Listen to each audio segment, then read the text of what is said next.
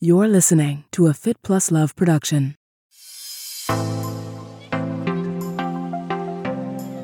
You have to be extremely attentive to food origin in the US. You can't just say, I bought it from a good grocery store, it's okay. And so what I learned is that everything that I bought had to be I had to understand where it come from. I was looking for organic or beyond organic products. What I really would characterize that now as in the sort of language of today is like looking for foods that are high nutrient density. That was Anya Fernald. This is Marnie Salup. Thanks for tuning into my podcast, Marnie on the Move. Each week, I will be inviting interesting, innovative, movers and shakers to join me on the show and share their story. You will discover and hear from thought leaders, experts, influencers, and entrepreneurs from the worlds of wellness, sports, beauty, fitness, fashion, and more. Marnie on the Move will feature an eclectic mix of people I know, work with, and think are generally doing cool things. On each episode, I sync up with my guests about life, career, and training and showcase their expertise and story. Hello. Welcome and welcome back to the Marnie on the Move podcast. I'm your host, Marnie Salup. I am very excited to introduce you to today's guest, Anya Fernald. Anya Fernald is a serial entrepreneur, world renowned restaurateur, Iron Chef judge on the Food Network, and the CEO and co founder of Belcampo, a group of groundbreaking agricultural ventures in California and Belize in sustainably farmed food through its organic farms, butcher shops, and restaurants, as well as a unique luxury agritourism destination. Which started as one mom's desire to feed her family the healthiest meat possible, became a mission to revolutionize the industry from the inside out. Anya is one of the leading experts on regenerative agriculture, its importance for our planet and our health, and has become a pioneer in the meat industry through founding one of the country's largest regenerative animal agriculture farms. Before we get started, shout out to our sponsors at Inside Tracker. Inside Tracker is the ultra personalized nutrition platform that analyzes your blood, DNA, and lifestyle to help you optimize your body from the inside out. They are my go to for understanding my inner health, looking at my blood levels, and getting great nutritional insight. Inside Tracker transforms your body's data into meaningful insights and a customized action plan of the science backed recommendations you need to reach your goals. Take control of your health and wellness. Unlock the power of your potential. Use our code for 20% off. Thank you, MOTM. Now, back to our guest. On this episode of Marnie on the Move, Anya and I sync up about the less than ideal realities of the meat industry and how Belcampo is working to bring the highest quality, optimally nutritious meats to the table all across the country. She shares how working on farms in rural Europe sparked her passion for clean protein and how eating meats without preservatives or antibiotics completely changed her health for the better. Anya sheds light on the importance of regenerative farming, what you need to know about meat, and understanding labels and overall industry issues and factory farming. Anya dials us in to where her career in farming, food, and cooking began. She shares her invaluable entrepreneurial wisdom and key lessons she has learned along the way. And, of course, we sync up about the exercise and wellness routines that fuel her for success. P.S. Super thanks to Anya and Belcampo for offering all Marnie on the Move listeners 20% off on their next purchase for the next six weeks from the air date of this podcast, which is May 11th, 2021. Use our code MARNIE at belcampo.com. If you like what you hear, leave us a review. It's easy. Head over to your Apple app, click on Marnie on the Move podcast, scroll through the episodes down to the area where there's five stars. Click on five stars and then click on leave a review. Also, share this episode with your friends on social, wherever you like to get social. And don't forget, sign up for our newsletter, The Download. Now, on to my conversation with Anya. Thank you for being here. Thank you for having me. You are a pioneer in the meat industry through founding one of the country's largest regenerative Animal Agriculture Farms, Belcampo Meat Company. Tell me about your company, where it began, how you started, and why. Belcampo is a meat company that looks to answer every question you might have about meat. Okay. So I'm trying to give you a product that makes it easy for you to choose meat. And we basically make it climate positive, humanely raised, regeneratively farmed, delicious. So I think the only thing that I can't solve for my customers that an animal, you know, is is processed to make the product, but I'm looking to make sure that every other question and concern they might have about meat is firmly and positively answered right? So, climate positive means that we are actively sequestering carbon through our farming practices, and we've been shown to increase soil carbon significantly over a five year period, verified by a third party. Our regenerative practices make our meat more nutritionally dense. It's higher in protein, higher in good omega 3 fats, for example, higher in monounsaturated fats than polyunsaturated, um, sorry, than, than saturated fats. So there's a number of things that we're doing just on the health side and the animal compassion side that make this product really unique and different. And I think make it an appealing choice for you if you if you want to eat meat, then I'm making the best meat. You were vegan before you started this company for over a decade. So how did you make the switch and why did you make the switch? Yeah, I really struggled with veganism for my health. I am athletic, I'm very active. And when I was vegan, I was anemic.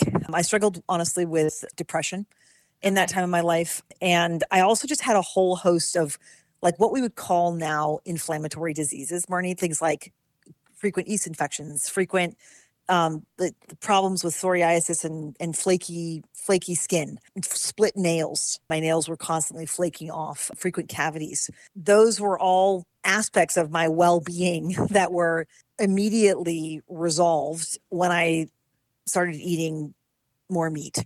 Yes. And I say more meat because I uh, I did the thing for a long time where I'm like I'm just going to eat eggs or just eat some cheese right. every once in a while or you know like kind of dabbled in it, but really it's like my health turned a page pretty concretely when I moved into working in farming and I initially got into farming because I love animals, right? right? Same reason I became a vegan is I love animals. And I got into farming because I'm like, oh cool, I want to work with cows and sheep and be in this great environment and take care of animals. And and it happened to be that I moved into a very sustainable regenerative farming world because I was working in rural areas of, of Europe in the UK right. and then later in Italy. But I had this really radical transformation of my health. And I sort of never wanted to go back, right? Yeah. And it was funny because it was sort of, you know, that it was still the end of like the fear of fat era. Right. But I was also discovering that I had a much easier time maintaining an optimal weight. I'm not the person that I can eat everything and just be fine, right? Like right. like the majority of people. And I found that I was bucking the trend right? I was like eating all this fatty cheese and all these fatty meats and eating a lot of meat, but I was um, able to maintain a leaner physique than I had when I had been on the low fat and vegetarian diet of my early 20s. Right. So you were living in Europe though at the time when you mm-hmm. made the switch over, right? So yeah. the food and the meat there is very different than it is here, how it's processed. Absolutely. And I, when I moved back, I discovered that the hard way because when I moved back to California in 2006, I gained 30 pounds in the space of about six months. And I felt out of control. I was like, what is going on? Like, I can't, I don't know what I'm doing. And um, I, I was really, I mean, of course, it's like I was in my 30s. It's like this massive weight gain. It was, it, it was sort of something that people were like, are you okay? And um, I then, that's actually what led in, in an indirect route to the creation of Belcampo so I love meat. I eat a lot of meat. And I looked at my diet back in California in those early days and I said, I need to find good meat because that's what I eat most of. And that's clearly something's off the rails around that. Right. And so I started buying cows direct from a farmer in that time. But it took me a while to sort it out. I didn't lose that weight for probably two years. And then honestly, despite having two babies and all the changes in that, it never came back. And I, I really adjusted the sourcing of all of my foods. And okay. I mm-hmm. realized in that time that that I think like uh, like many people realize you have to be extremely attentive to food origin in the US. You can't just say, I bought it from a good grocery store, it's okay. Right. And so what I learned is that everything that I bought um, had to be I had to understand where it come from. And I was looking for organic or beyond organic products. And once I got the majority of my food, and what I really would characterize that now as in the sort of language of Right. today is like looking for foods that are high nutrient density Right. and also looking to to ensure that I, you know, there's sort of no there's no sloppy days, right? Right. Like so I was very casual when I moved back because I was used to, you know, living in Italy and eating all this meat and having a croissant and cappuccino for lunch and you know, like sort of I ate cookies and sweets and all these different things in moderation. And I was all about moderation. And then I came back and moderation didn't work anymore Right. And that was a really and I, you know no doubt i'd also my, my metabolism certainly probably slowed down because i was getting older like other things were probably going on. Right. but it was pretty noticeable this massive swing in my body and then the swing back which aligned with cleaning out my diet sourcing direct and i and i bought my whole first cow and my whole first pig. And i learned the hard way that it's very very difficult to buy and and manage an entire animal Right. So I have So to you- say, like, I completely, like, I've also similarly gone down that path. And I actually, so like 10 years ago, or I'm just going to say 10 for all intensive purposes, but I started triathlon and I was working with a nutritionist and I got really healthy. And she was like, you cannot buy your meat from the supermarket. Like you have to go to a local farmer. You should know where the food comes from. You should, you know, know how it's processed, know how it's what it eats. Like, you know, you should really think about these things before you eat them. She wasn't saying like you should be vegan, right? And I started really thinking about my diet and what I ate and I I've never looked back. I mean, I- I really try to shop as much as possible at the farmers market in Union Square for all produce, any meat that I can get. I also go to Chelsea Market to a local butcher that, you know, until I've discovered Belcampo, which now I will be ordering online. nice But yeah, I mean, I'm I'm drinking the Kool-Aid. Like I'm on board. So, and it's also little things you know i think there's a there's a huge metabolic health issue in the us right yes. and when you look at the wide contamination with roundup on most of the vegetables and grains that we eat right and vegetables and grains um, that have roundup on them will suppress your microbiome Right. So we're eating low doses of poison for our microbiome. And we know that our microbiome is directly connected to metabolic health. So I actually I, I think there's a lot of blaming, you know, of willpower and and self-control. And, and I actually think first off, the poorer you are, the more likely you are to have contaminated food. Right. Which is And- and unfortunate, then- but it's true. It's totally true. And then the other issue is that, you know, you're, if we don't really become aggressive in the pursuit of foods that can be, you know, can be demonstrated to be totally clean, right? That have full traceability to origin, then we actually can be pretty sure that it's contaminated with things that will undermine our metabolic health. Doesn't matter how healthy we eat. And I think a lot of people kind of get away with it like in your 20s, your it's your metabolic health sort of like you can be a, you know, steamroller no matter what you're eating, really, right? Yeah. We're in this high functioning phase. But as we get older through our 30s, I think many people will begin to notice like you almost get a like I'll get like a hangover from bad food.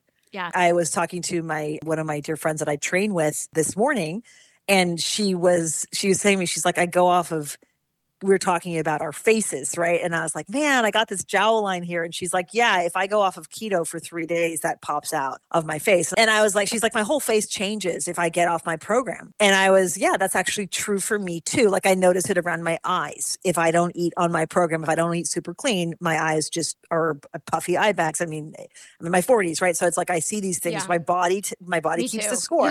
Yeah. Okay, My body's so it's keeping like score now. I'm in big trouble. Like the last two years, I never had to work for being healthy in in a way. Like with food, I always eat clean. Like I said, I mean, not before I was in my 30s. I was like really bad, but when I started training and racing and all of that, I got super healthy, and it there it makes such a big difference. Like you really do notice it. I 100% agree with you. and it's the that sense of if you think about it in america the majority of men take anti antacids after every meal Right. This is true. Okay, that's Yeah. terrifying. So think about it like your food makes you so sick that you actively suppress your body's symptoms of inflammation after every meal. So that's like some things that we're just, you know, that we just take. Yeah. And we're just like, well, that's the way it is. So we just Yeah. eat this bad food, we feel sick, and then we suppress our symptoms. Okay.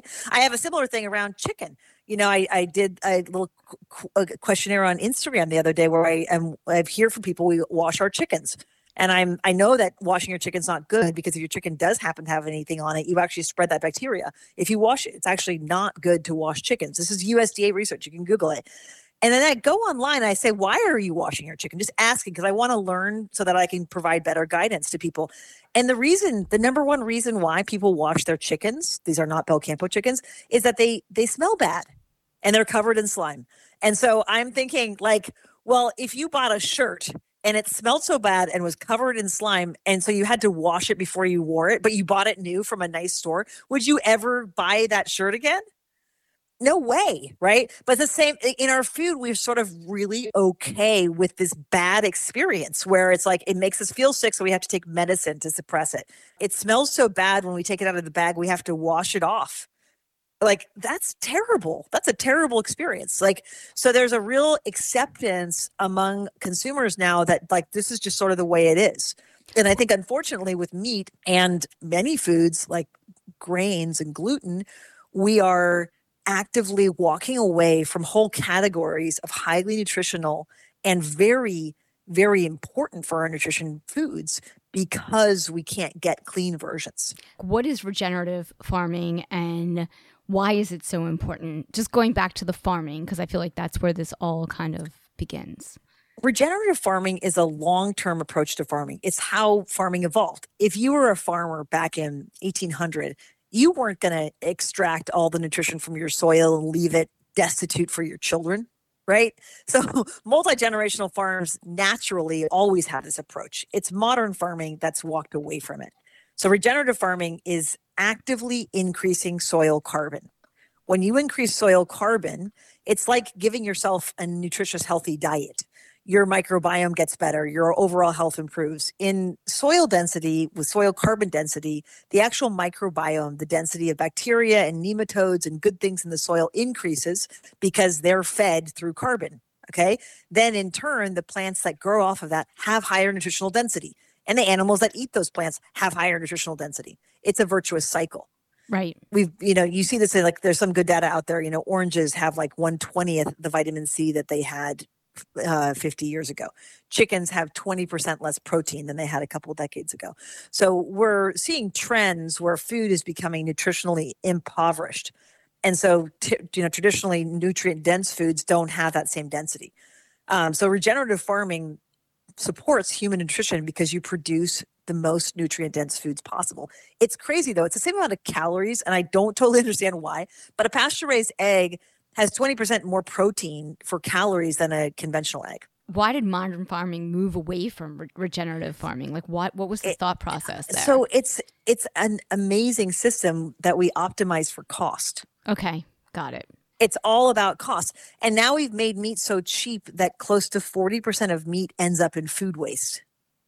But there's no In value in it if it's if it's so cheap. That's the it- thing. So, I mean, so- think about it like not much caviar ends up in food waste, right? right. Yeah. but a lot of bananas do because bananas are incredibly cheap. You know, all the shipping costs and environmental costs are externalized. The same thing with with meat. I mean, lots of the costs are externalized. And so the the problem is that we've made meat so art. I mean, think about it in all traditional cuisines. There's like you make the roast and then you do something with the scraps of the roast. Then you make something out of the drippings off the roast in the pan. Like there's all these things that you do to meat to conserve it. You're using every little bit of it, Right. right? Yeah. and that's you, that's because meat traditionally was a very high value high cost product And now it's just become devalued because of the way it's processed in modern farming. chicken breast should not be 2.99 a pound you know Right.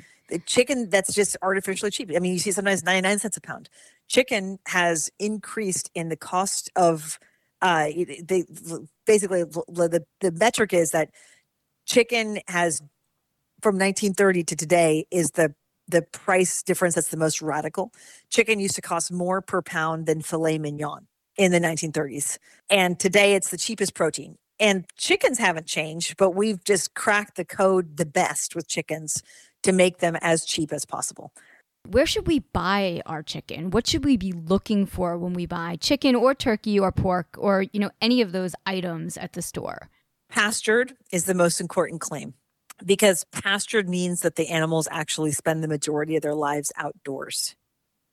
Free range is not a very meaningful term, just so you know. People think that free range and pastured are interchangeable, but from a regulation perspective, free range means that animals simply need to be given access to the outdoors. And that can mean on a 90 foot long hoop house that there's an 18 inch door. Okay. Okay. Yeah. So it's meaningless. Pastured is meaningful. Look for the word pastured on your chicken. Pastured chicken takes four to five times as long to gain weight. So they're not, Right. yeah. Okay, and and and in a pastured operation like Belcampo's, a chicken will take eight to ten weeks to come to three to three and a half pounds of weight. In a conventional operation, it's two weeks, Okay. and that's done through a mix of um, high stress confinement, lack of movement. Right, the animals are confined indoors. Um, They have very high cortisol levels, and they're given food with antibiotics in it. Even if it says that the food is antibiotic free, there's plenty of workarounds to that. right. So pastured chickens is where you want to go. Second claim that I'm looking for is organic. It's not as important as pasture to me though, because pasture is actually the more expensive thing to do. It slows down the rate of growth. I'm looking for slow growing protein. Right. I'm I'm protein and I would like to grow slowly. you know, it's like in general, I don't want myself or my children to have, you know, food from animals with very similar DNA that has grown at rapidly out of sync with nature speeds. It just Right. doesn't make sense to me, right? Are there certain seasons that you should be looking to buy chicken in if you're going to eat it? You know, chickens are pretty hardy. And in our operation, for example, we batch harvest. So we raise them in the summer when they're less subject to predation. It's not actually that they don't, they, they, they grow a little bit more slowly in the cold, but they're, it's more about predation. So where we are, we're up against the national forest and there's lots of, you know, bears and lions and eagles and stuff that will actually just, when food becomes scarce, they'll come down and, and hunt them on the farm. So that's not what we want to encourage. Eh, seasonally, it's less important but what you're looking for is an actual like body conformity that doesn't have enormous breasts, isn't puffy. The meat should be firm and it should be pale to a dark pink. It shouldn't be white. Okay. And if you go to our website, you can see we have a meat for health page, and I show a picture of our chicken compared to a conventional chicken. And that's going to give you a, a good overview of what's different. They have much more muscular, bigger legs, smaller breasts, and the meat itself is a is a dark pink color.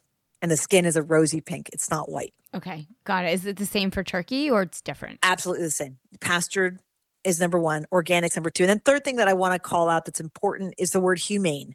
There's a number of different certifications. They're all fine. Animal Welfare Association approved, certified humane. There's a couple others out there, but look for a GAP certification. GAP four or three is a good one for just animal handling standards.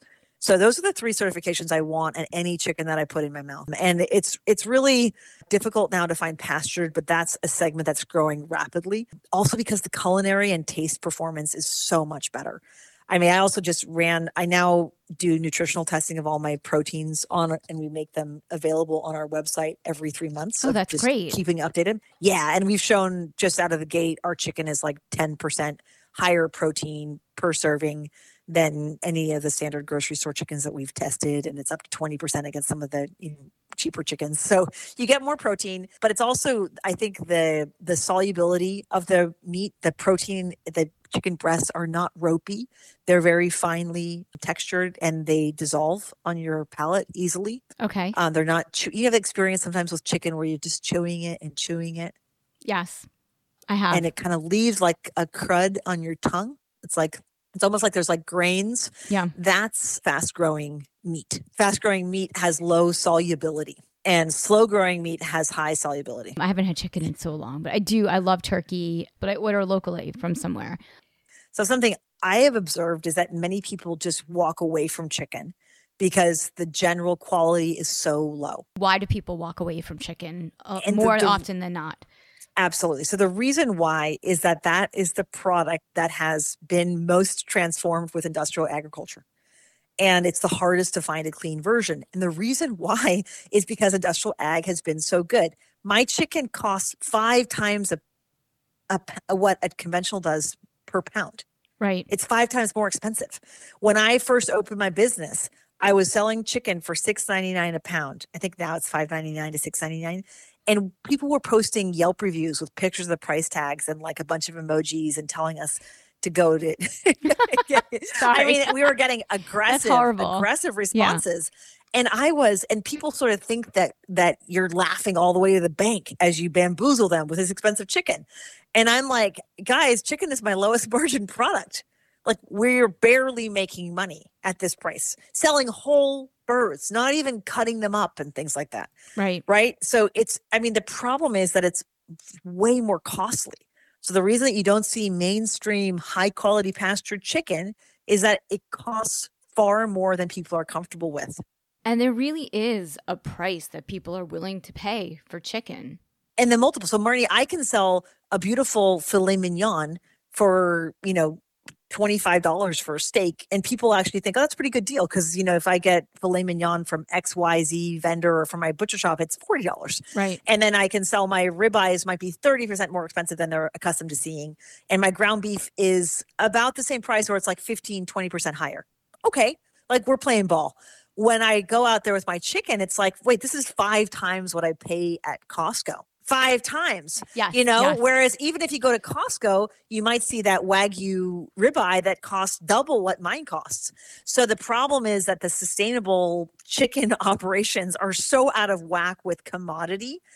And why are they out of whack? Is that the, you know, the way that the chicken anatomy and system is built, right? They've responded yeah. extremely well to the rapid weight gain enhancing things that that that we've been able to build an industry in America. So that's the thing is like basically chicken is the perfect vehicle for industrial ag and chickens have been engineered to gain weight really really rapidly. Now the crazy thing is that you know more than half of chickens sold in America have fecal matter contamination on them. And I don't think people realize the trade offs, you know, in a modern meat packing plant that pack packing house workers have two seconds per chicken to kill and eviscerate a bird. Okay. Okay. These are horrific conditions. And of course, you're going to have guts and contamination if you're spending two seconds. You realize how, I mean, two seconds. Okay. So these are the, and these are the awful meat plants where people are wearing diapers because they're not allowed to go to the bathroom. I mean, like these are the worst. Right. Right. The worst, like the right? worst, so, worst conditions. Yeah but the problem is the whole industry has been so geared to efficiency, but it's at the cost of first and foremost safety, right? So we all have to overcook our chicken. It's at the cost of nutrient density because the product that we're creating is very, very um, low nutritional quality. It's at the cost of, of human health, right? And safety because we also have to overcook all this meat. And the workers who work there are sick, and the people who live near the plants are sick, and there's all those problems. And then, fourth, and this is kind of number one for priority meat, it tastes terrible. Right. So it's like we've made a product that tastes so bad that to eat it, it's got to be drenched in like soy sauce and sugar to make it palatable. And it's like it, it's a lose lose lose. At that point, just eat tofu. I was just gonna say, yeah, there's no point. I mean, really, is it the same for meat? I mean, are there the same kind of regulations? I mean, obviously there are different terms. Like meat isn't Uh, or is it like you talk about pasture raised, grass fed, well, grass finished? There's two type major categories of livestock. There's monogastrics, which means mono one gastric stomach, monogastrics, and those are pigs and chickens. And there's ruminants, and ruminants are have multiple stomachs: lamb, beef, goat. Those are the ruminants you see for right. sale in the U.S. Venison, elk, bison. Those are all ruminants. So monogastric species thrive when 80 plus percent of their diet is is grain. It's they're they're like humans. They've been they've evolved to eat high density, high nutrition density foods.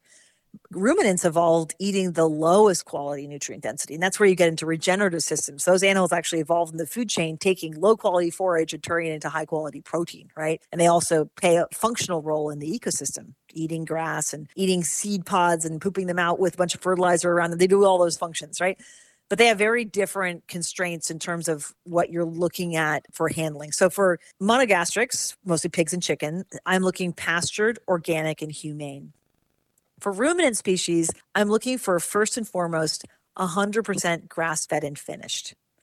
So, to be clear, when I talk about chickens and pigs being pastured, there's no such thing as a grass fed chicken. Or if there is, it's right. a very skinny chicken. Right. Okay. Yes. It's like you or me if we only ate chard. It's just not viable right. for them. And and those chickens will also be eating grubs and um, all sorts of different things.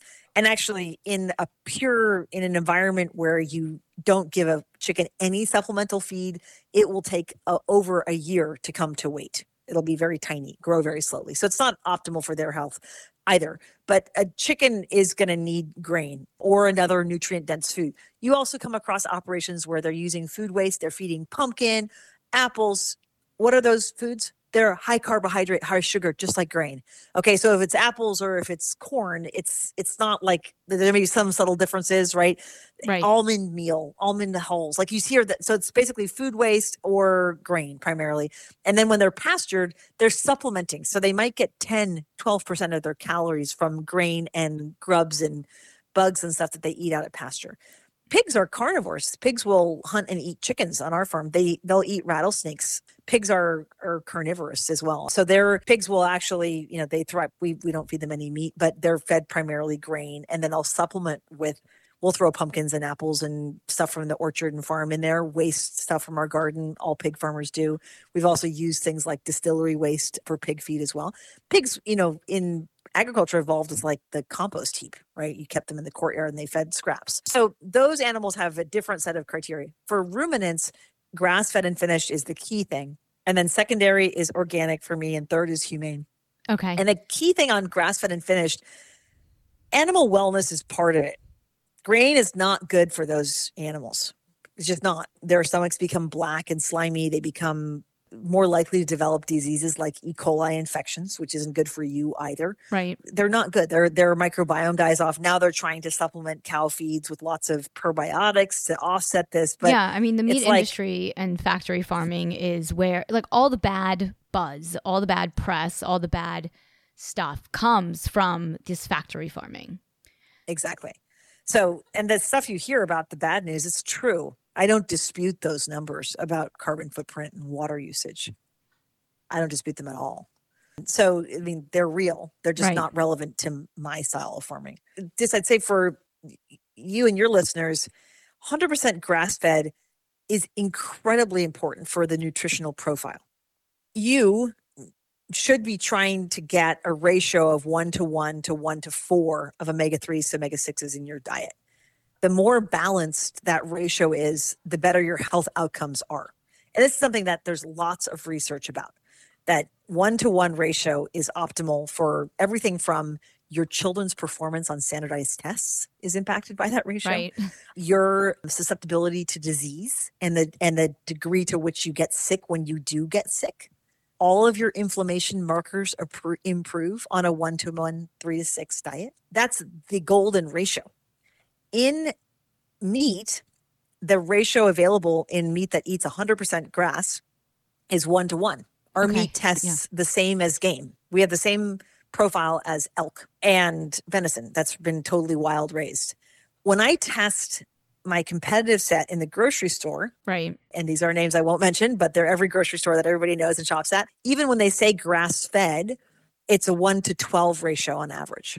Wow. And that's huge because that's an inflammatory ratio, yeah. right? So the problem is that if you're looking to, to if you're on an, I mean, first off, I'd say, you know, pork, for example, has more omega 6s than 3s out of the gate. And I think that's why many people find it inflammatory too. Um, so there's certain species, when they're eating more seeds, they're going to have that ratio. Inflammatory Chicken ratio. is less yeah. of an issue because chicken has very little fat, and this is really a three to six issue. So the the total fat, especially pasture chickens, have way less. But grass fed meat has less fat. Our meat on in general has twenty percent less fat than any conventional meat. Twenty actually to fifty percent, depending on the cut. Because our animals eat only green grass and they walk a lot, so they're super lean.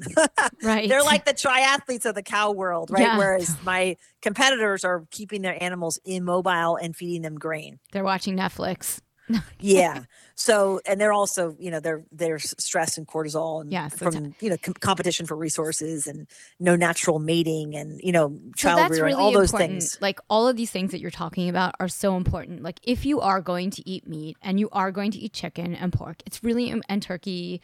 It's so important to know where your food comes from, to know the farm, to know the farmers, to understand these things. Um, I I really do believe like that that is such an important connection to have to bring an awareness around what you're eating and also like to know that you know there is a lot of bad meat out there, a lot of bad food out there.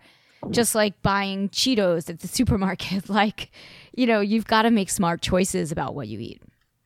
Yeah, you have to advocate for yourself. And I think you know, you know, it's it's like self care. You know, it's like you got to kind of stick up for yourself on this stuff. And the thing is, it's not just the thing to do because it's like the woo right thing to do. It's actually noticeably different for your health. I mean, actually, from a nutritional perspective, non grass fed and finished beef is highly inflammatory. that's really good to know. I mean, I didn't realize the level of the inflammation, like the ratios that you're talking about. Um, Mhm. But I do, yeah. so it's like i mean animal wellness and animal health supports human health. So optimally well animals are optimal nutrition for humans. And that's an important kind of connection i think because I, I gotta say like i you know the planet hugging part of me is a big part of me and i'm really proud of what i do. But it's also like if if i look at like our day-to-day more self-interest is also a really key motivator so I want to make sure that people understand this isn't just the right thing to do because it's like the right thing to do. It's actually a better choice for animals, for all animals. Like in the sense of for us as as as humans and carnivores, it's a better choice for our nutrition. Like there's a we're we're part of this continuum of of health, and that's that's a very kind of a funny thing to think about. I think.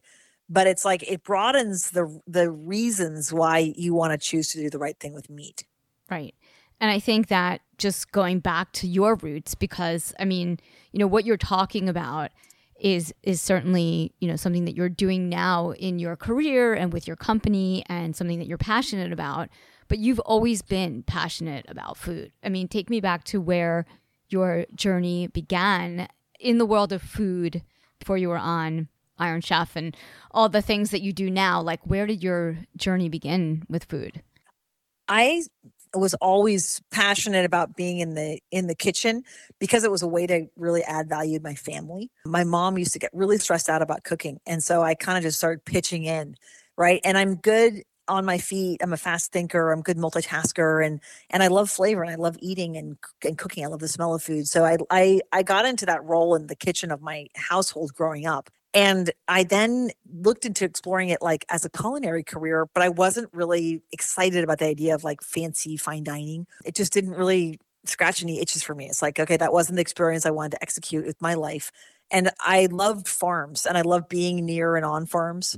And um, I moved to Europe and became a cheesemaker working in really small dairies. Which is um, so cool, in- by the way. it was it was really before its time. I feel like now it's really hip, but back then it was not hip. It was like you took your college degree and you went and now you're making like pecorino. What's wrong with you?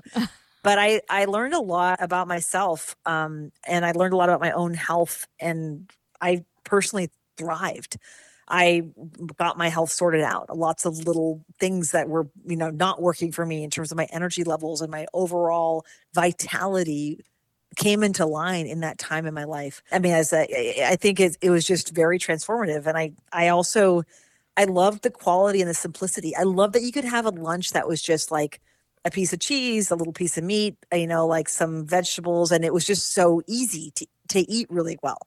And it seemed like everything that I knew about eating well at the time in the US was like powders and complexity and stressful and also sort of highly processed, you know, at the time of fat free, where everything to make like a cookie fat free was seemed impossible at home, right? Right. So nothing about it was complex. And I love that.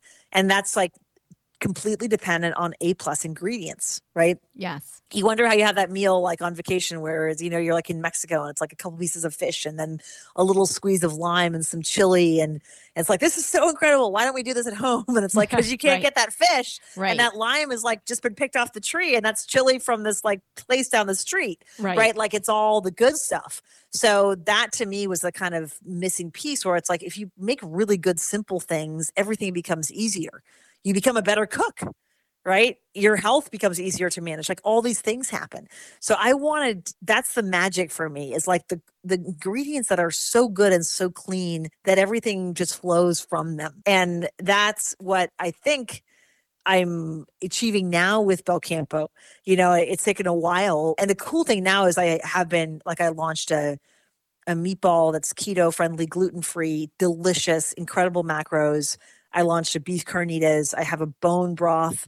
You know, so doing these simple prepared foods too that are in line with this philosophy and that have no like multi-syllabic ingredients is incredible for me. But they're all made from meats from our farm as well. So that kind of layer of like, how do I make like that? You know, I'm all for a whey protein shake and you know chia seeds something every once in a while, but I love that you know food that looks like food that you can cook simply and that's really gratifying and super healthy. That's just a that's just the best, right? Yeah, I love that you sell at Erewhon. They Oh sell my all my gosh, favorite yeah. products like Sun Potion and all the things that I like am into. Yes, yeah. Erewhon is a, is incredible, and they've been a real partner for us in growth. Like they've helped us enormously, and it's been it's been a great relationship. They're they're great people, um, and they're expanding rapidly too, which is fantastic. I see that. Their store just see it's so I love pioneering concepts. Like I love what you're doing with Belcampo and I think it's so cool. And I, I I'm really a huge fan of trailblazers, game changers. Before you launched Belcampo, you were part of the slow food movement and you also had a, a marketing company where you were helping artisan brands. So you certainly know a thing or two about the industry and the business side of things. Yeah, I mean, I I was a serial entrepreneur before I started uh, Belcampo. I built and sold two businesses, and then before that, I did business advising and sort of mixed into that. So it's been fun to bring the build the business acumen piece of it. But I'm a I'm you know I lead from passion in my company. You know, and it's got I have to feel really good about what I'm doing. I'm not excited about the challenge of making. I mean, I like making money, but I, that's not the challenge. The aspect Right. of the business that I find the most exciting.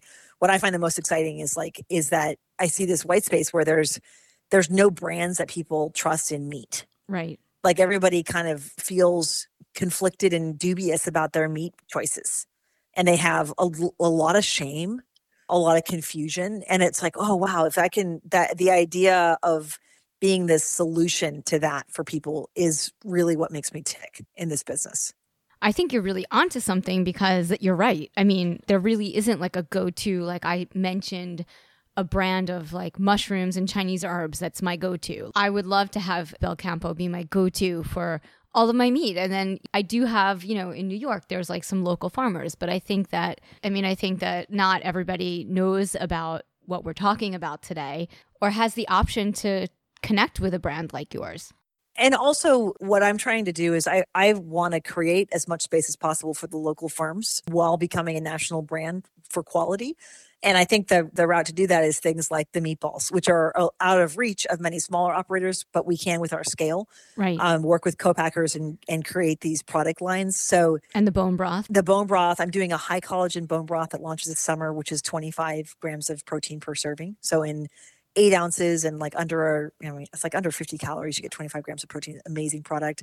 I've got chicken meatball coming out. I have my beef meatball. I have three seasoned types of chicken breasts and legs a sugar-free barbecue sauce chicken so it's like those kind of semi-prepared the kind of stuff that people buy at the grocery store are like ah i really don't want to be buying this meat i know it's junk but i like that it's seasoned so that's where i see the opportunity is like for that use case of the semi-prepared and i am the ultimate home cook. I cook all the time. I cook with joy. I'm on the extreme end of the spectrum of cooking enthusiasm.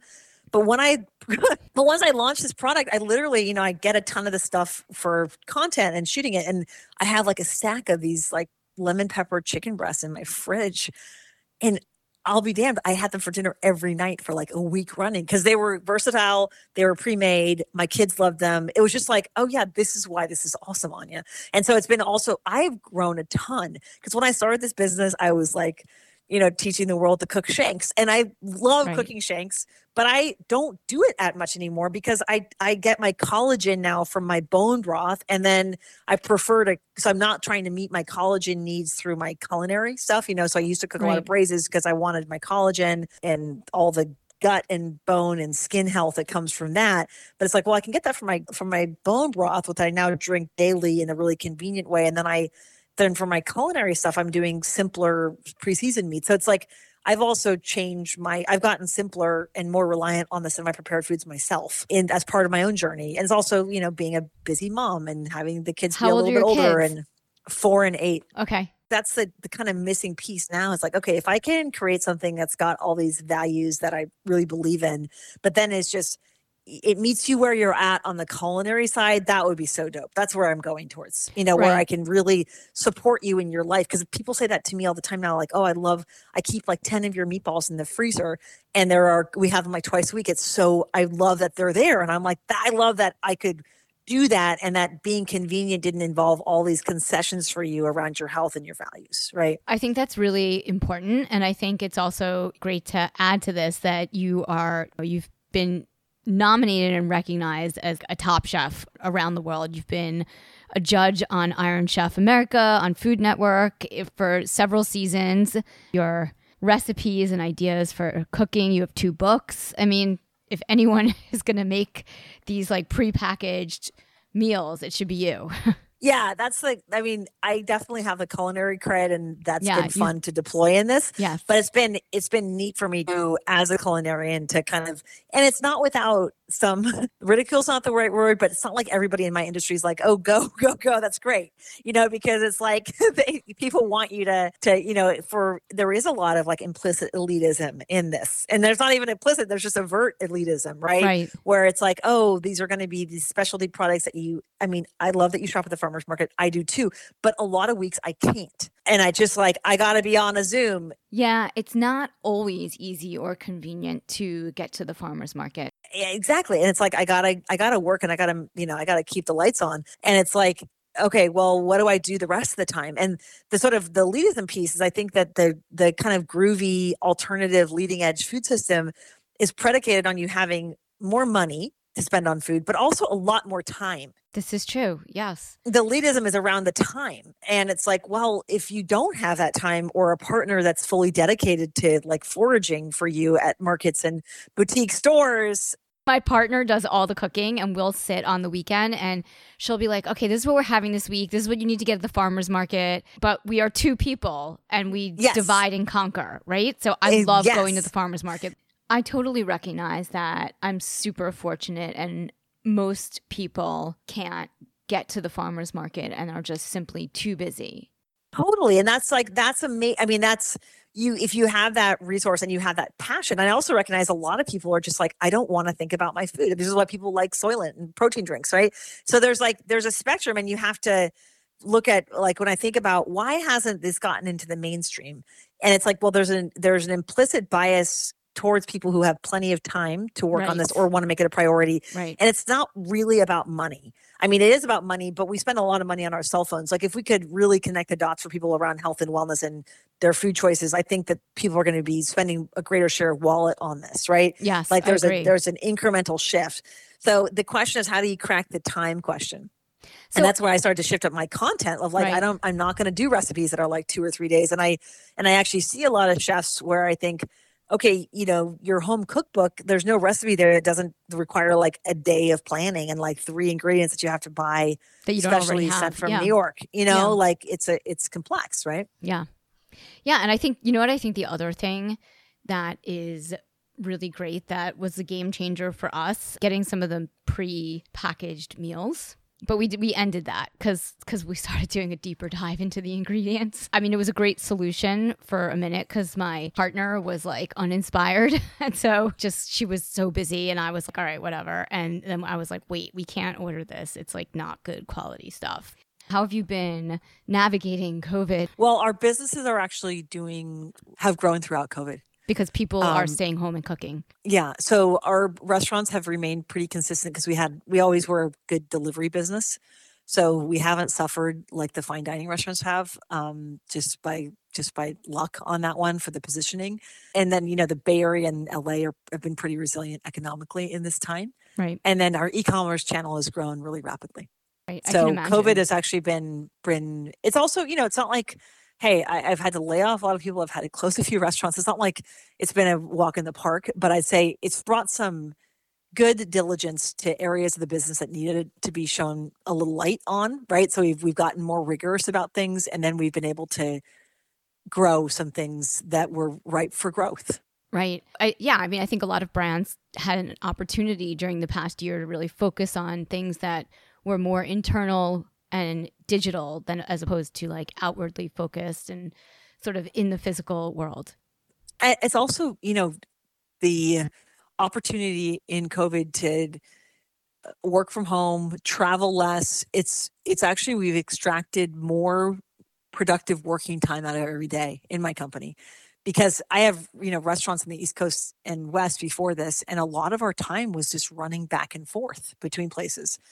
And it's like we've we've brought in just some focus. You know, so shut down a few restaurants, closed the New York operation, focused on the California ones, made them better, made them leaner, focused the menu and really focus on the on the health and wellness aspects of the menu. And we've really just been able to to dial in uh, on what's important to the brand.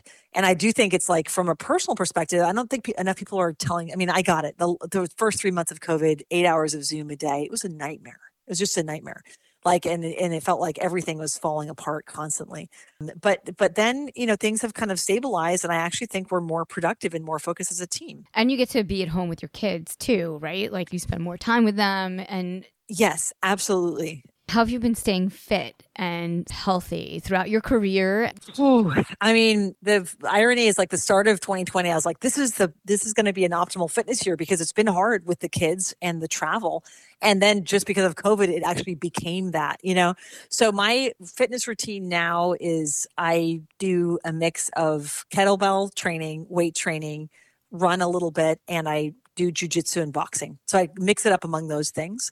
I find as I get older, I'm more prioritizing just movement and and just like lots of things that challenge me on balance and movement is where my energy takes me.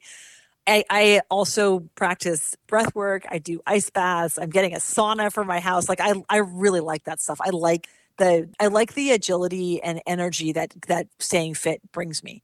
And I I've really in the past year just kind of standardized some of my routines you know so I actually now i i have written out my favorite workout routines. I train with one of my best girlfriends from college three days a week at 7.20 in the morning 7.20 to 8 a.m Yeah. she comes to my house we kick it out i'm on calls by 8 i'm done. You know it's like i just get that done and then if i have time i might take my dog for like a one mile run or two mile run or something in the afternoon you know i'm not going to go crazy.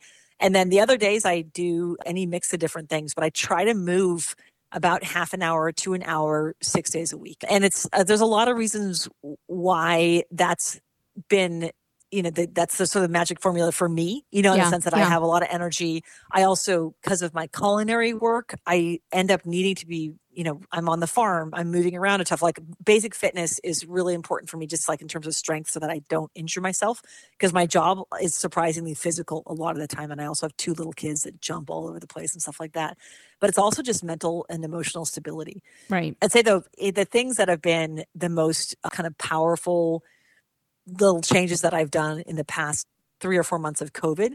One has been I've gotten a stand for doing that's a shoulder brace where I can do headstands Okay. Wow. that's cool. facilitated.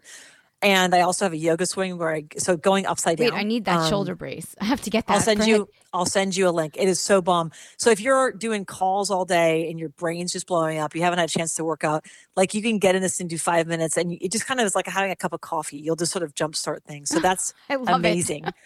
and then I also put a slack line in my backyard and I just I slack I go back and forth like it's about 20 feet long and it's about four feet off the ground and I do it two or three times a day for balance and you know just like it's like a tightrope but I hold on to now you're in New York City so you can't do this but No. with the backyard slack line it's like $40 on Amazon and it's amazing for that and I also have a couple medicine balls so like I do it's funny in my house now I've got, you know, slackline outside. I have some elastic bands in the tree outside. I've got a yoga swing. I have medicine balls downstairs in my house. And then I have a little gym. So it's like there's different areas. I keep some kettlebells outside. So I try to just work movement into my day because if I don't, I, and I think this is like in retrospect, I, you know, I, I literally, like in my office life, I was too seg. I, I had to be very segregated. You know, you're wearing fancy clothes, you're wearing fancy shoes, you got makeup on. And the great liberation of COVID has just been able to be able to have more sort of like flow and ease throughout my day. Right. You know, right. and be able to move more. And I'm not like radically in better shape than before, but I feel a heck of a lot more like like strong. Like I feel stable and I feel strong and I'm and I feel really even and not overwhelmed right? Whereas before, when I was constantly on the road um, and squeezing in intense, insane workouts at hotel gyms when I had the energy, right? Now Right. I feel like there's much more of like, well, every day I do about 25 30 minutes sometimes 45 and and i feel like i get to the weekend and i'm not like oh i gotta cram in like a big ass workout today because i'm so behind right Yeah. And so do you were you was there ever a time where you were like running you run between all the restaurants as well or are you mostly on the farm? Oh, like Oh, yeah. where's your you yeah, do yeah, it all. No, everything. You do everything. I do. I mean, I'm up at the farm. Yeah, I'm at the farm most of the summer. I used to be constantly in the restaurants. I used to be in LA one or two days of the week and then every two weeks in New York. So that was a lot. And I would have usually like six travel days, like being on airplane days a month at least. So you've how you have six restaurants? I right now I have five and I had seven before. Okay. so yeah it was a it was a hectic lifestyle and i definitely have enjoyed slowing down but the fitness needs is like what i found for myself for more optimal fitness is just being able to do a number of little things Yes. is is is if you can do it from a work schedule is is definitely preferable you know it's like it's really nice to not have that mandate to do it all at one time and then also have the the ease of i mean i don't know these people on instagram that get up at four in the morning and pound out like that's just not me. I don't get up that early. No. and it was never feasible for me to do a morning workout but now that i don't need to go to an office i'm like oh okay this is great. So i mean I, there's a lot of privilege in that and just you know the ability to work from home but man it's a better i feel like it's it, this this sense now is that like i'm building a base now and i i really like i don't you know i used to try to work out with a trainer once a week and do all the structure now it feels a lot more fluid but i feel stronger Right. It's interesting because I feel like if you can work from home, I don't think a lot of people are going to go back to an office. I mean, unless you have to, like, unless you have to go to the farm or you have to go to the restaurant and there's like a physical reason. Yeah, I mean, I'm interested to hear what the productivity changes are for different industries. I think in our industry, we've actually, in our business, I have seen us get more productive. And I've also seen people having a little bit, especially in the past couple months, a little bit better time with work life boundaries. Right. You know, whereas at the start of COVID, especially in the restaurant industry, everybody was afraid of losing their jobs. Right. People were working these crazy hours, kind of burning out. And it's that's been a, a shift in the past couple of months. And I now see, like for myself, I'm working probably fewer hours in the week, but I'm, you know, whereas before I would be working 80 or 100 hours weeks, but a lot of that time was like on airplanes going someplace or had a long work dinner with a potential client or something, right? So these longer kind of conversations and things that ate up a lot of time. Once you zero that out, my actual workload is a lot more manageable. Right. You're a serial entrepreneur. So, what are some like sage lessons that you've learned over the years that have kind of like carried through with everything that you do? Absolutely. So, I mean, in terms of being an entrepreneur, remember to look for people around you who have very different skill sets. There's an inclination for many people in their entrepreneurial roles. And I, I think this is actually true for both genders, but to sort of like hire our friends, you know, or start something with our buddy or look to bring some people we love into our world. And what I found is that the key thing in the early stage of a business is having people with very different skill sets. And when you're looking more at affinity and people who share your passion, you don't need more people with passion. You shouldn't, because if you're starting a business, you better have all the passion you need, right, to make that yes, go. this is true. And you should be looking for people with discreetly different skill sets. The thing I'd, I'd call out is that I I remember and I've noticed now in a lot of times with early stage businesses, a lot of people sort of show up looking, you know, suspiciously overly skilled to be interested in a small business. Like, say, be careful about who you ask for help in the early years.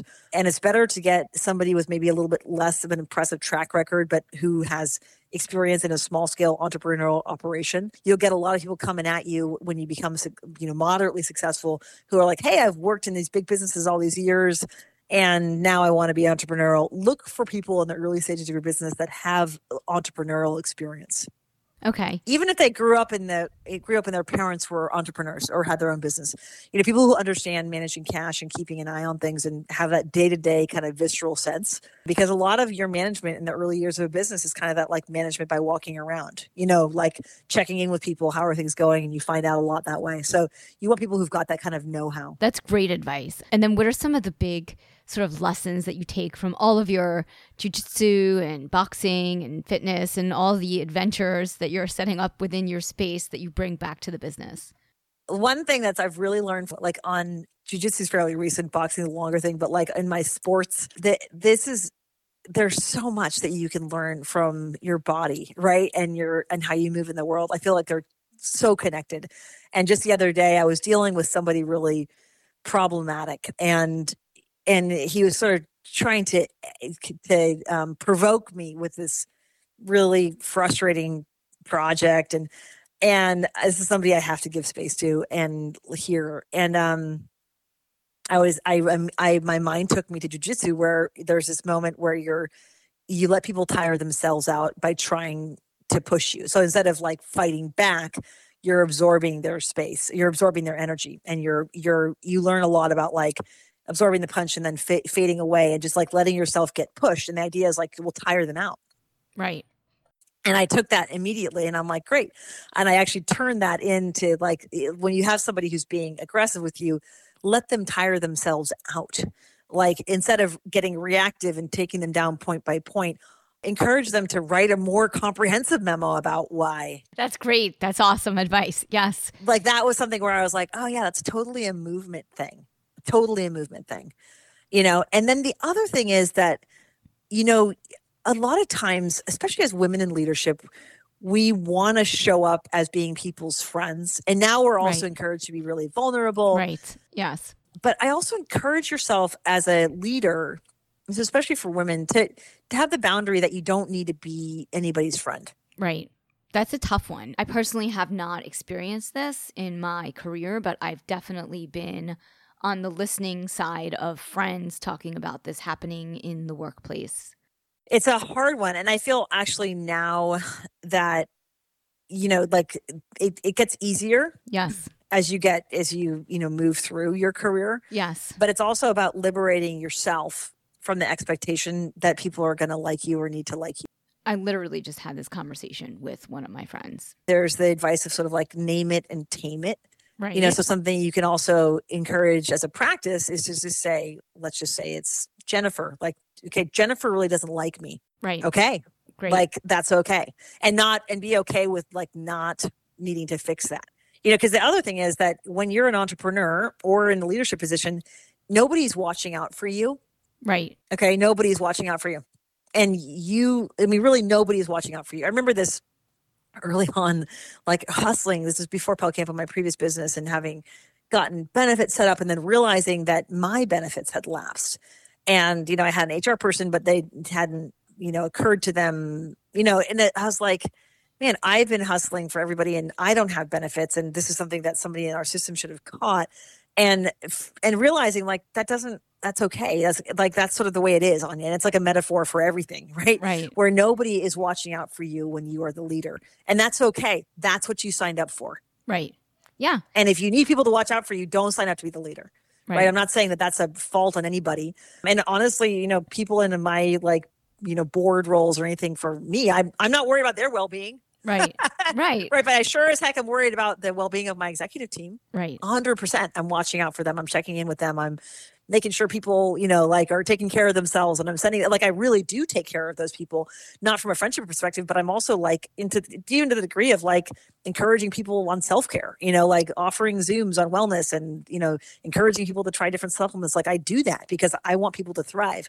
But you you don't nobody does that for you in leadership and part of it's because you know you, they're intimidated or it's, it's, it's not an appropriate dynamic but it's also because it's just a function it's how organizations function.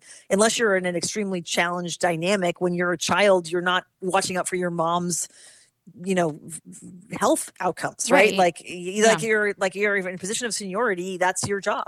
Right. so in doing that you you shoulder that and that comes at a cost to you but and there's also great benefits but remember that because it's also like a mandate you know i used to in my business i would be like oh i'm leaving at you know three o'clock today because i'm going to go box and then i have to get groceries because something's going on and I've got to do this thing for work tomorrow night and I need the groceries. Like I'd have a whole bunch of really legitimate, like either self care or like work, because my work is my life. You know, Right. now it's a little bit more balanced, but for years, like all I did morning, noon, and night and all night long was this, right? Building this business. And so I would then, you know, send a group email out like, I am leaving early today. I am reachable on email. I am doing this. You know, and then I'm like, why are you doing this? Like, you're taking care of all these people. You, the benefit that you earn from that is that you can also claim your space. right. Like you don't have to And you can them, leave. yeah, you can just leave. And Yeah. I, and granted, and I also, I want to model the same, you know, if my marketing director needs to leave early to go pick up her kids before COVID, go pick up her kids from gymnastics or something, fine. I know she'll be on email later that night. It's fine. You know, I could, there's no, as long as it's not an everyday thing, right? It's fine. right. So you you kind of get this thing where you feel beholden to a team and feel accountable in a way that they actually don't expect from you. And I feel like that's a females in leadership thing in particular. It could be. But I started to like just say no apologies. Like I'm gonna, you know, and it, a lot of it too is a lot of I see this a lot in in leadership in general. You know, you look at these guys who run Wall Street companies, th- and it's interesting. You know, tech guys to a Mhm. fault are fit now Right. you know, you look at like Mark Zuckerberg, he's got some packs, right? Like there's some uh, Jeff Bezos is in banging in good shape. That's the new generation of leaders. Right. The old generation, the Wall Street guys, were like visible dumpster fires Right. of health. True, Like they're yeah. like obese and they've got gout and they, you know, you're like you, you carry a CPAP machine with you during the day. right. You know, you look like you need some help breathing. You know, like there's like that was like, and that's a phenotype that's changing somewhat. But like if you think about the archetype of like of wealth and success of the 80s and 90s, it was Yeah. like it was like you know drinking a ton and visible health challenges. And eh, today's leadership is different, and there's there's a benefit to that. I think about I take care of myself because I want to take care of myself, but I also want to show up for my team where they're like, oh yeah, when she shows up, she's she shows up, she looks great, she looks healthy, Right. she's rested, she's not like, oh my god, I need a, th- a triple espresso. right. And if you're a You know? leader, you have to like walk the walk. You know, you have to yeah like and that's also like Yeah. in our restaurant companies you know i really i i don't drink very much and i made it a point to i never drink in our restaurants right. never and it's like i just don't want to show up it's like oh you know so many times it's like in the restaurant companies it's like oh the boss is here it's like get, you know make a double martini it's like all about like show up and drink and party Right. and that old that's 'cause, school. like, yeah. that's the thing so it's like in leadership you know embodied leadership is a thing you know embodied leadership like you want to be the leader not just in title and not like i'm the hero who took it across the finish line at this great personal cost but you can also embody leadership through wellness Right. Yeah. hundred percent. I mean, and that's the thing that's emerging now and i think it's something that and it's like for women it's all a lot of it's been about being skinny i'm not a skinny lady but i like i want to be fit i want to be muscular i want to be like i want to be vital you Right, know you like so for me i'm strong. like when i yeah. when i say wellness i'm not talking about being like a size zero here you know i'm Right. talking about like showing up as a strong powerful grounded person where you're you know i just think of like the kind of you think about the old archetype of female leadership where it's like i need a triple matcha Totally. latte Yeah. iced or else i'm going to fall apart and it's like i never want to be that it's like just give me a cup of coffee it's cool and i'm going to take and or i'll show up with my own things like i can take care of myself and that's how i want to show up. So there's different styles you know i'm talking about what works for me but in terms of the motivations around wellness think about it also too is like you want to you want to be a you know not like you're you've sacrificed your life on the altar of your work. That's an outdated mode. Right. That's an outdated mode and you're not going to appeal to younger people that way either No. you're not going to. You know, and I'll, I'll, we, I have a ton of Gen Z and Gen X employees, millennial and Gen Zs, right? So like those and those people too. It's like they're looking for you as a leader to embody wellness. Yes. Like the the younger generation of women and millennials today, they're all inspired by wellness. Like if it's not part of your company and your culture, like they're not interested. At least that's the vibe that I'm getting from people. Yes. Yeah, and they want you to show up in that way. Yeah. You know, which I think is a I think they're right. It's a new world, really. I mean, I think, you know, for me when I started this podcast even, that was where this began. It was like I was working with a lot of people that were kind of like the outliers, right? They were all these like CEOs and founders that had like this secret, you know, triathlon habit, you know? Mm-hmm. Or they Yeah. were, you know, they were like super into fitness. They didn't tell anyone. Like they would leave their office for 3 hours and be at the gym or you know, and and I was working with them though. So I would know as somebody that was like working with them on marketing or brand stuff, like people my clients and people in my world were all into health and wellness even though they were like also, you know, successful CEOs or founders or executives. And I just knew there was like this story that needed to be told because I think, and now it's like everywhere. I don't understand how you can perform optimally without taking care of wellness. Yeah, I agree. I agree. It's not been my experience. Yeah. You know, it's not been my experience. Like in my experience, self-care, wellness, optimal is aligned exactly with career performance being optimal. Agreed. right like it's like there's a it's it's been you know i've had moments when i've sort of fallen off the tracks and that's the same moments when everything else falls apart Right. you know so it's like i don't know another way to do it i'm Yeah. sure there are ways to do it in the same way that like i believe that organizational cultures are built you know if they're strong if they've got a lot of integrity and enthusiasm and then i read about totally dysfunctional organizational cultures that do incredibly well right so it's like obvious that know. like you Yeah. know like they're where they're all like racist and sexist and awful and they make billions of dollars so it's totally doable i'm just saying for my way it's it's been those things go hand in hand Well, you have to be authentic, right? And that's your business. I mean, when it like when you get back down to like the roots of everything, I mean, you, know, you live a healthy life, you're doing all the things. And I feel like it's always been your MO. Yeah, absolutely. No, and and for me, there's like this. There has to be this consistency and this integrity, you know, in bringing things together in life, right? But that's you know, this is this is my experience, and I always qualify it more as like, okay, well, this is just I'm only sample size of one here, but broadly, I have I I have to say I'm I'm happy to see this become more of the cultural norm now. Well, I want to make it happen. So Dig it. let's bring I it like out there to the universe and uh, get people on board. Thanks again for tuning in to Marnie on the Move. If you like what you hear, leave us a five star review in Apple Podcasts. Follow us on social at Marnie on the Move for Facebook and Instagram, and Marnie Salup on Twitter. Head over to our website, marnieonthemove.com, for more info on this episode, links in the show notes, and of course, sign up for our quarterly newsletter, The Download, to get updates, deals, giveaways, and information on future events for 2019. I want to hear from you. Email me, marnieonthemove1 at gmail.com, and let me know what you're enjoying, what you want to hear more of. If you have questions for our guests, just reach out.